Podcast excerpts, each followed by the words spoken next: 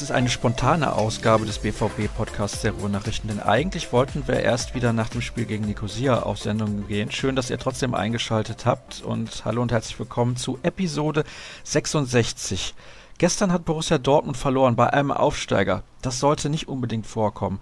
Aber da gleich vier Tore zu kassieren, ist natürlich nochmal ein ganz anderes Stück. Und deswegen habe ich mir Tobias Jören von den Ruhrnachrichten eingeladen. Hallo Tobi. Hallo. Ich nehme an, deine Premiere hier im Podcast hast du dir ein bisschen anders vorgestellt. Ich sag mal so, es gibt sicherlich dankbarere Premieren, aber gut, die Sache ist so, wie sie ist und ich glaube, da gehört auch drüber gesprochen. Absolut, denn ich habe es gerade schon gesagt, vier Gegentore bei einem Aufsteiger, das ist nicht das, was sich Borussia Dortmund vorstellt, zumal man ja als Tabellenführer in diese Partie gegangen ist, aber der Reihe nach, wir wollen das durchgehend von Anfang bis Ende. In der 20. Minute ist man in Rückstand geraten durch einen Foul-Elfmeter, bei dem Roman Bürki noch versucht hat, irgendwie wegzubleiben.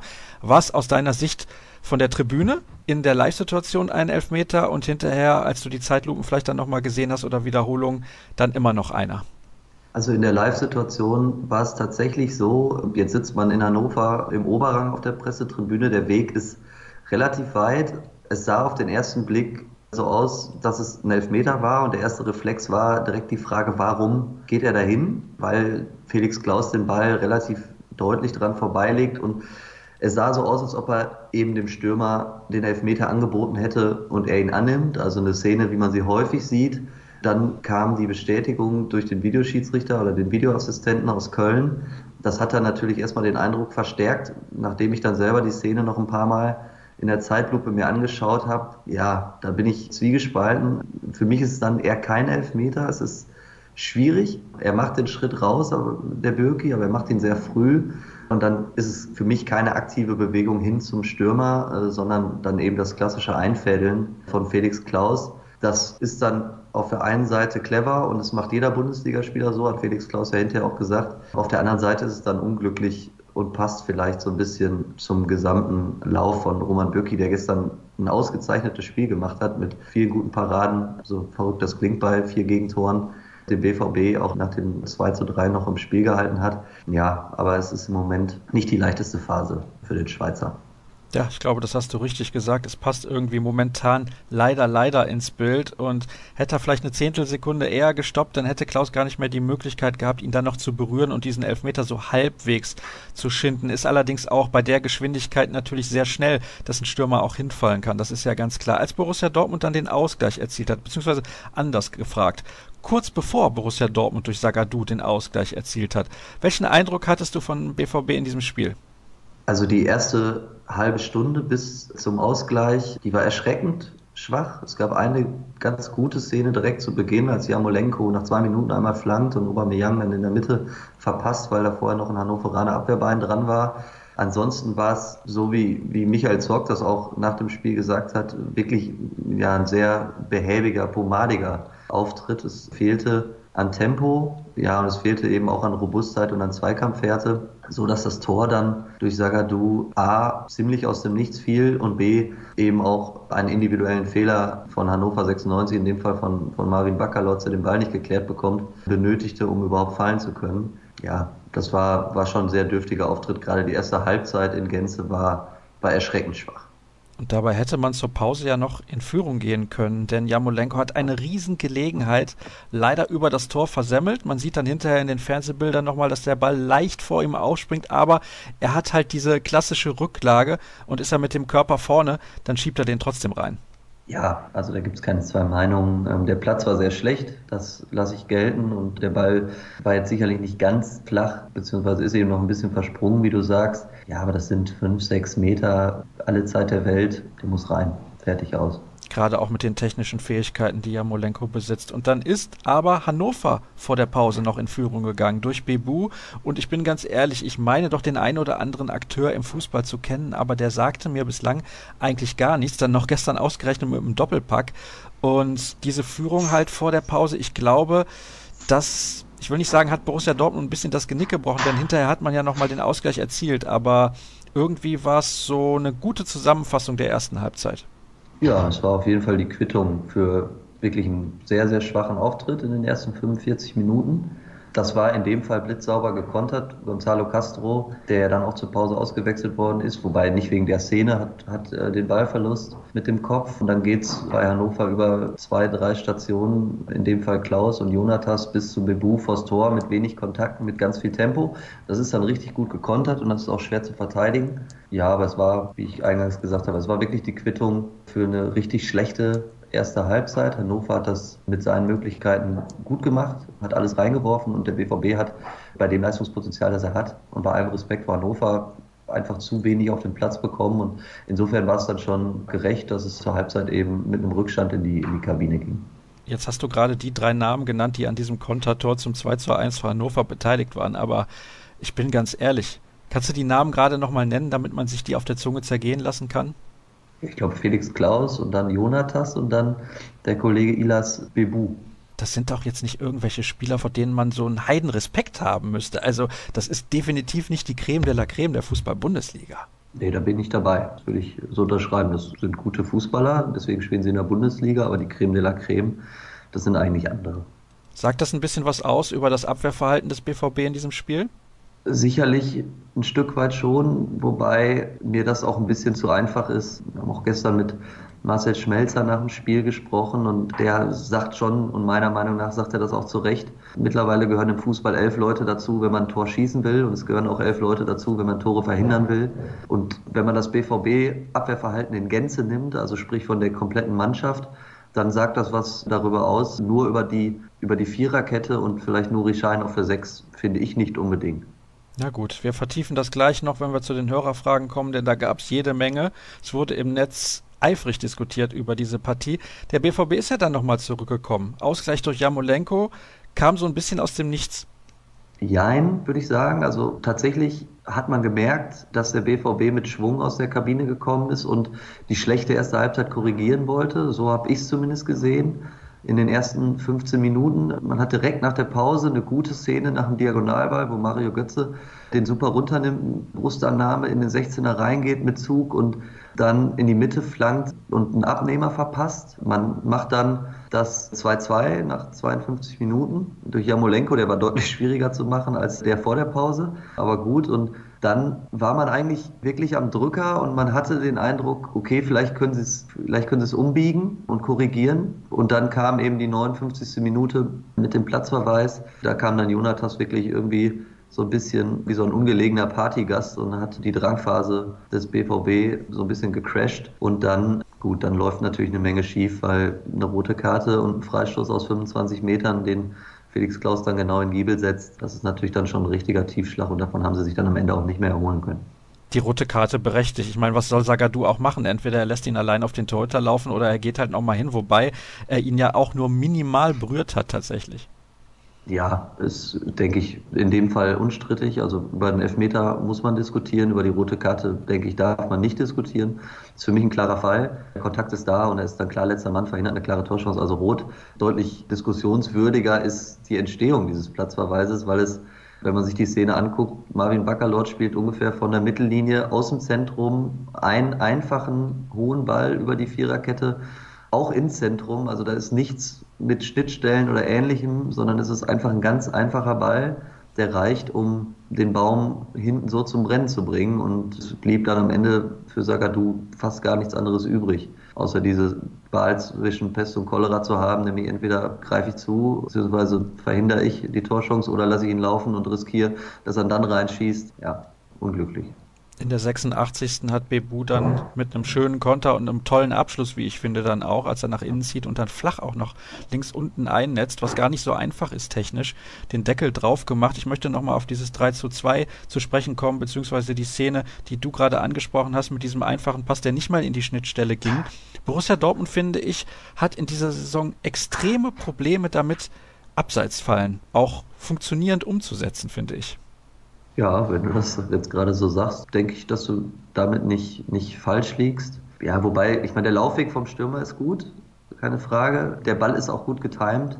Aber ich glaube, dass es weiter vorne anfängt. Also die Abseitsfalle ist ja dann wieder was bei der Viererkette. Ich sehe das Problem darin, dass es in der Mitte, und ich habe gestern nochmal dann hinterher auch das Sportstudio angeguckt, und ich habe mir die Szenen wirklich so häufig angeguckt und Joachim Löw hat ja sogar was dazu gesagt, unser verehrter Bundestrainer, dass es am Ende eben weiter vorne losgeht und dass es, dass es damit beginnt, dass Bakalos diesen Ball völlig unbedrängt aus dem Zentrum spielen kann. Und da, da muss eigentlich mehr Druck auf den Ball sein und dann reden wir, reden wir gar nicht über, über funktionierende oder nicht funktionierende Abseitsfallen.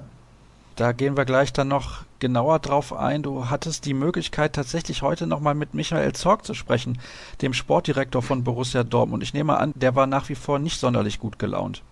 Nein, also besonders gute Laune hatte er nicht. Das war gestern nach dem Spiel schon so, wo er sehr deutlich wurde in seiner Kritik und das hat er auch gerade nochmal bestätigt und ich denke, dass er in der Sache auch völlig richtig liegt. Und auch der Ton war jetzt in Ordnung. Also es hört sich ja so an, als ob er sonst was gesagt hätte. Also sowas nicht. Aber er hat eben sehr deutlich kritisiert, dass es eben an Robustheit, an Zweikampfwerte, an Einsatzbereitschaft, also an den Grundtugenden gefehlt hat, die, die Hannover eben viel besser auf den Platz bekommen hat. Und entsprechend schlecht war die Laune her. Er hat gestern gesagt, die Mannschaft war pomadig, es hat Aggressivität gefehlt. Das war ja auch das, was Trainer Peter Bosch gesagt hat. Das heißt, diesmal wurden tatsächlich die Spieler sehr in die Pflicht genommen und es ging überhaupt nicht in Richtung Trainer oder Systemfrage, die ja viele zuletzt auch gestellt haben. Genau, und da bin ich auch beim Zorg und beim, beim Sportdirektor, dass ich glaube, dass es in erster Linie keine Systemdiskussion braucht, sondern dass der BVB sich darauf besinnen muss, was er am Anfang der Saison gut gemacht hat und als er ja auch bewiesen hat, dass dieses System funktionieren kann. Und diese Diskussionen um die Frage, ob der BVB-Code geknackt sei und wie das dann so formuliert wird, die greift mir zu kurz.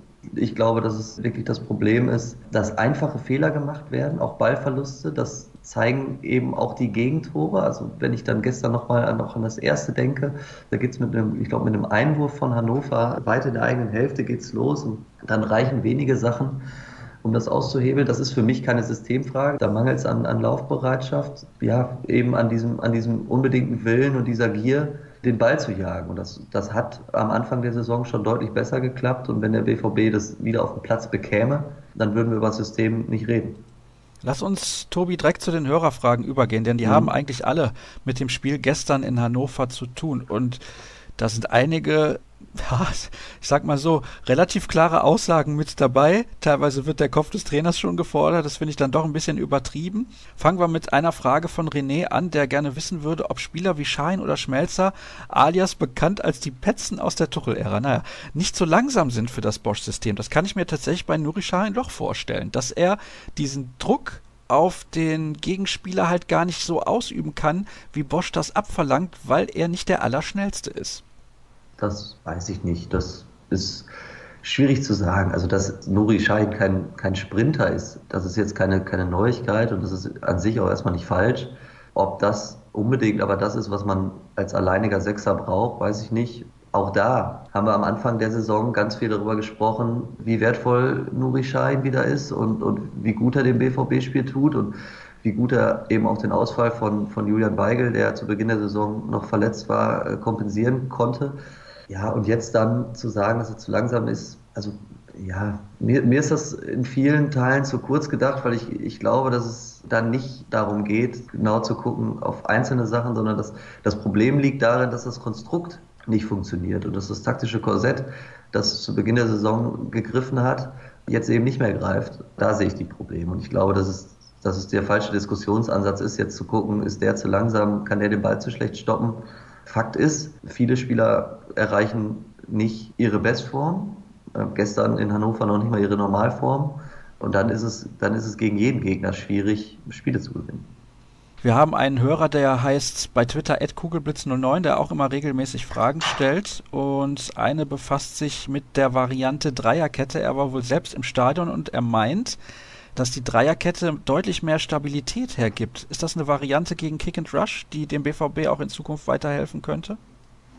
Ja, sicherlich. Der BVB hat das ja auch probiert. Einmal gegen Real Madrid, da ist es nicht wirklich gut ausgegangen. Dann gegen Leipzig, da kann man eigentlich, das ist ein Muster ohne Wert, das waren zwei Minuten. Dann gab es den Platzverweis von Papa Sokrates. Und dann war der Plan auch über den Haufen. Und auch gestern war es ja nun aus der Not geboren durch den, durch den Platzverweis von Zagadou man dreht sich ja im Kreis und es ist ja schwierig im Moment zu erklären, warum es jetzt in der Bundesliga plötzlich nicht mehr läuft. Und auch bei einer Dreierkette sind wir ja wieder bei einer mehr oder weniger bei einer Systemfrage. wo ich ja nach wie vor den Standpunkt vertrete, wie ich es eben schon gesagt habe, dass es, glaube ich, nicht am System liegt, sondern dass es eher daran liegt, dass die einzelnen Spieler nicht ihre Topform abrufen können und dass es dann in Gänze, wenn man viele leichte Fehler macht, wenn die Härte fehlt, wenn die Aggressivität fehlt und wenn der Druck auf den, auf den Ball einfach nicht hoch genug ist, dass es dann problematisch wird. Und ich glaube, dass es am Ende fast egal ist, ob dann hinten eine Viererkette auf die, auf die langen Bälle wartet oder eine Dreierkette wenn wir nicht über das System sprechen, beziehungsweise mhm. Wir das eigentlich gar nicht tun sollten, weil es aus deiner Sicht gar keine Systemfrage ist, die wir stellen müssen, dann lass uns über einzelne Spieler reden. Denn Dirk merkt an, dass sehr viele Umstellungen vorgenommen werden in den letzten Wochen und er würde gerne wissen, warum Toljan denn nicht rechts spielt, weil Batra in der Mitte gebraucht wird. Da haben wir zuletzt hier im Podcast auch schon drüber diskutiert. Mhm. Aus meiner Sicht muss Batra immer im Zentrum spielen, denn der ist der mit Abstand spielsicherste Innenverteidiger, den Borussia Dortmund im Kader hat. Noch dazu ist Toljan gelernter Außenverteidiger und Batra ist es nicht. Wie siehst du das?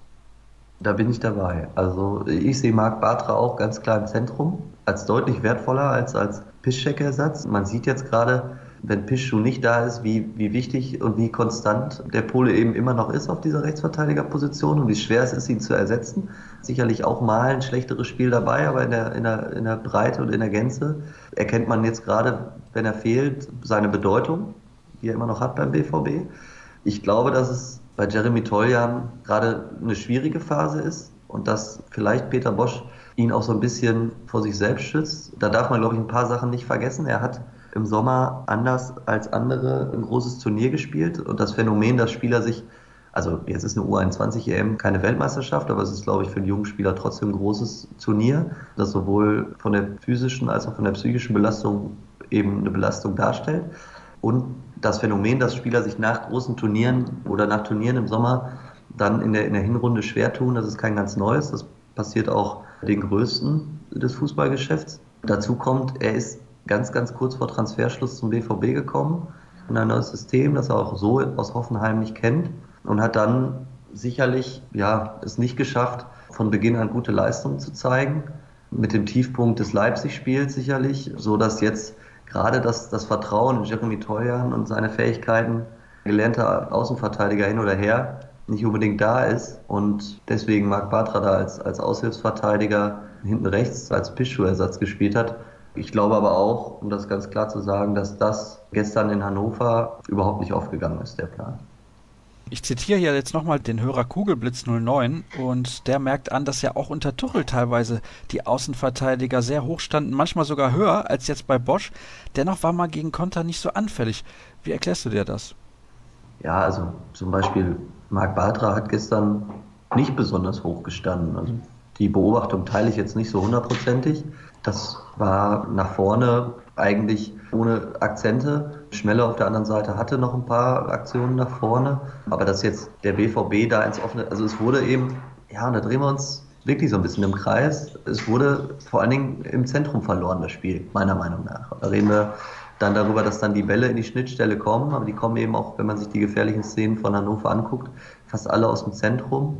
Und da geht es dann sicherlich eher darum, eben diese Pässe schon aktiver zu verhindern als dann hinterher zu gucken, warum man hinterherläuft. Äh, so sehe ich das zumindest. Aber das ist, das ist natürlich wirklich ein Punkt, der absolut diskutabel ist.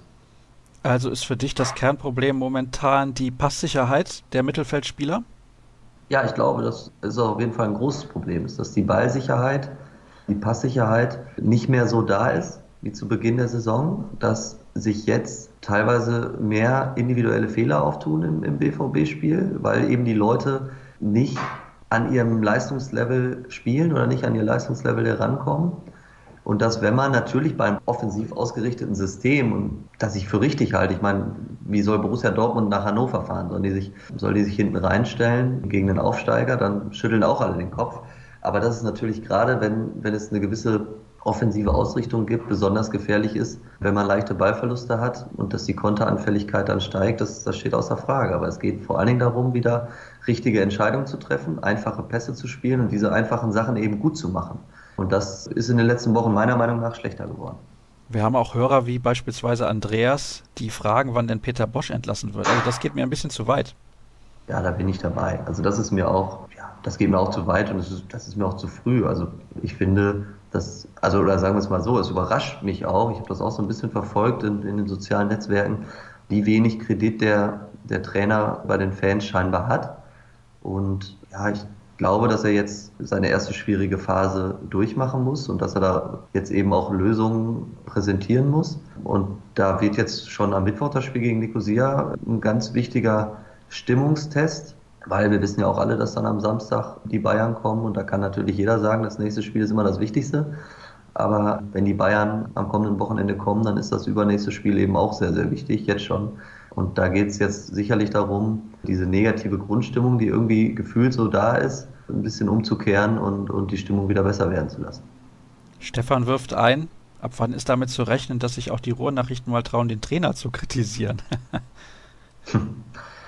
ja, wenn wir den Eindruck haben, dass es nötig ist, dann werden wir das auch machen, keine Frage. Ich bin aber im Moment noch dabei, dass ich die Mannschaft in die Pflicht nehme und den Fehler nicht beim, beim Trainer sehe. Man kann eigene man, oder man kann einige Personalentscheidungen sicherlich diskutieren und man kann auch sagen, dass dann wahrscheinlich nicht jeder Schachzug aufgegangen ist. Das war nach dem Frankfurt-Spiel letzte Woche so. Das kann man eben jetzt auch diskutieren. Hätte nicht Toljan rechts spielen sollen und dafür Bartra in der Mitte, hätte das nicht Stabilität gebracht. Aber nichtsdestotrotz, wenn man sich jetzt mal rein vom Papier gestern diese diese Aufstellung anguckt vom Borussia und die von Hannover 96, dann ist bei allem Respekt dann kann man mehr erwarten. Und das kann meiner Meinung nach man erstmal von jedem, von jedem Spieler erwarten und muss dann nicht direkt gegen den Trainer schießen, wenn die elf auf dem Platz es mal nicht so gut hinkriegen. Das war übrigens auch unter Tuchel nicht anders. Also es waren ja gerade unter Tuchel auch viele Auswärtsspiele dabei, die nicht gut waren. Da wurde dann auch nicht unbedingt über den Trainer gesprochen. Also das geht mir ein bisschen zu schnell und das ist mir auch ein bisschen zu einfach, weil da schon die Spieler jetzt, die ja gezeigt haben, dass sie es besser können zu Beginn der Saison, gefragt sind, bei der Erfahrung und der Qualität, die sie haben, einfach ihren Fußball wieder besser auf den Platz zu bringen. Patrick möchte wissen, also beziehungsweise er sagt, er hat das Gefühl, dass Spieler wie Schmelzer nach dem Spiel jedes Wort gut überlegen, aber gerne die Taktik kritisieren würden. Glaubst du, die Spieler halten sich momentan sehr zurück? Den Eindruck habe ich eigentlich nicht unbedingt. Also ich hatte den Eindruck, dass gerade Schmelle, der gestern mit uns im Journalistenpool länger gesprochen hat nach dem Spiel, sehr deutlich geworden ist. Aber auch Schmelle hat eben gesagt, dass es gilt, sich zu hinterfragen, nicht nur fußballerisch, sondern eben auch was die Einstellung angeht. Und damit hat er endlich in die gleiche Kerbe geschlagen, wie das, was Michael Zorg mir gestern und heute gesagt hat, dass es nicht unbedingt am System liegt, sondern dass es erstmal darum geht, eben seine eigene Leistung wieder auf den Platz zu bringen. Und dazu gehört natürlich auch mit der richtigen Einstellung, mit der richtigen Härte, mit der nötigen Bereitschaft auf dem Platz unterwegs zu sein. Und dann ist das jetzt zwar eine Binse, aber dann muss man sich eben gerade bei so Spielen wie in Hannover mehr wehren und dann, dann muss man sich eben schönen Fußball erarbeiten. Das war auch zu Beginn der Saison so. Da lief dann vieles so ein bisschen selbstverständlich, aber die Grundlage war immer die, dass der Gegner erstmal keine Luft zum Atmen bekommen hat, dass der Gegner erstmal bekämpft wurde und dann ist man in Führung gegangen und dann kann man irgendwann auch schön Fußball spielen. Aber das ist die Reihenfolge und es geht eben nicht mit immer nach dem Anpfiff mit schönem Fußball los, sondern erstmal mit harter Arbeit. Und wenn die erfolgreich verrichtet wird, dann ist Borussia Dortmund in der Lage, fast gegen jeden Gegner hinterher auch richtig gut auszusehen. Aber das ist, das ist die Reihenfolge, die es zu bewahren gilt. Und es geht eben nicht direkt mit, mit Zauberstückchen los. Tobi macht übrigens jetzt die Erfahrung, wie schnell das geht. Wir gehen mit sieben Meilenstiefeln schon auf die halbe Stunde zu im Podcast. Deswegen kommen ja. wir so langsam aber sicher zum Ende und schönen Gruß an der Stelle an den Hörer Lars, der eine lange E-Mail geschrieben hat, beziehungsweise gleich mehrere lange E-Mails geschrieben hat der war gefühlt auf 360 und nicht nur auf 180. Ja. Da sind so viele interessante Dinge aber mit dabei, dass ich die gerne im nächsten Podcast besprechen würde. Denn da geht es auch um ein paar Grundsatzfragen, die nicht nur unbedingt was mit dem Spiel gestern in Hannover mhm. zu tun haben. Deswegen auch René und Ole Jakob, da sprechen wir in der nächsten Sendung drüber. Und ganz kurz blicken wir noch voraus auf das Spiel gegen Nicosia. In der letzten Ausgabe hat Jürgen Kors gesagt, es müssen jetzt zwei Siege her gegen Hannover und Nicosia. Jetzt hat man das eine Spiel verloren, sind natürlich zwei unterschiedliche Wettbewerbe, aber es muss mindestens Platz drei sein in der Champions League Gruppe. Da gibt es kein Vertun. Deswegen muss ein Sieg her gegen Nicosia, denn es ist nicht gesagt, dass man in den anderen beiden Spielen noch Punkte holt. Ja, bin ich absolut dabei. Also alles andere als ein Sieg und eigentlich sogar auch ein überzeugender Sieg gegen Nicosia wäre eine Enttäuschung und würde den Trend, der eben negativ zu sein scheint, in diesen, diesen Tagen auch trotz des guten Auftritts im Pokal in der Summe, würde den weiter verfestigen und weiter vertiefen. Die Stimmung und die ganze Wahrnehmung würde, würde sicherlich nicht besser werden. Denkst du, es wird dann am Ende ein hoher Sieg werden, der auch souverän ist? Man kann ja auch hoch gewinnen und hat nicht gut gespielt. Also ich denke auf jeden Fall, dass es die berühmte und oft zitierte Reaktion geben wird auf den Auftritt in Hannover.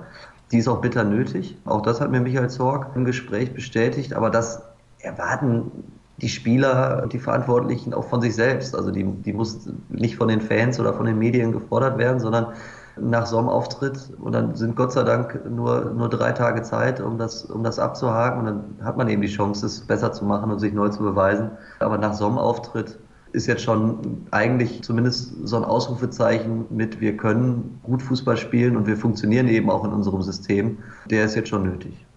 Also das Ausrufezeichen ist jetzt nötig. Was für eine Reaktion bzw. Stimmung erwartest du denn im Stadion von den Fans dann? Ja, es wird spannend sein. Ich glaube, dass es Unterstützung geben wird, aber dass der BVB die dann auch auf dem Rasen bestätigen muss. Und ich bin selber gespannt, wie es wird.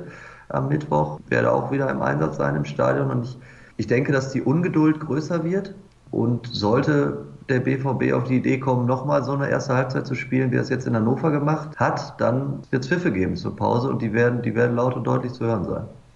Na, hoffen wir, dass es keine Pfiffe geben wird und der BVB von Beginn an überzeugt. Bist du zufrieden mit deiner Premiere hier im Podcast? Ja, also dafür, dass es ja nun mal gerade nicht die einfachsten Tage sind, hoffe ich, dass wir es ganz gut über die Bühne gebracht haben. Da kann ich durchaus zustimmen und dann soll es das gewesen sein für die heutige Ausgabe des BVB-Podcasts der Ruhrnachrichten. Nächste Woche nach dem Spiel gegen Nicosia sind wir dann das nächste Mal auf Sendung. Alles weitere rund um Borussia Dortmund hört ihr, beziehungsweise lest ihr besser gesagt, richtigerweise auf ruhrnachrichten.de, bei Twitter at rnbvb. Tobias Jören ist dort unter Tobi Jören zu finden, ich unter Staat. Denkt weiter an die Möglichkeit, uns bei iTunes zu bewerten. Und ja, wie gesagt, in ein paar Tagen sind wir dann schon wieder auf Sendung. Bis dann.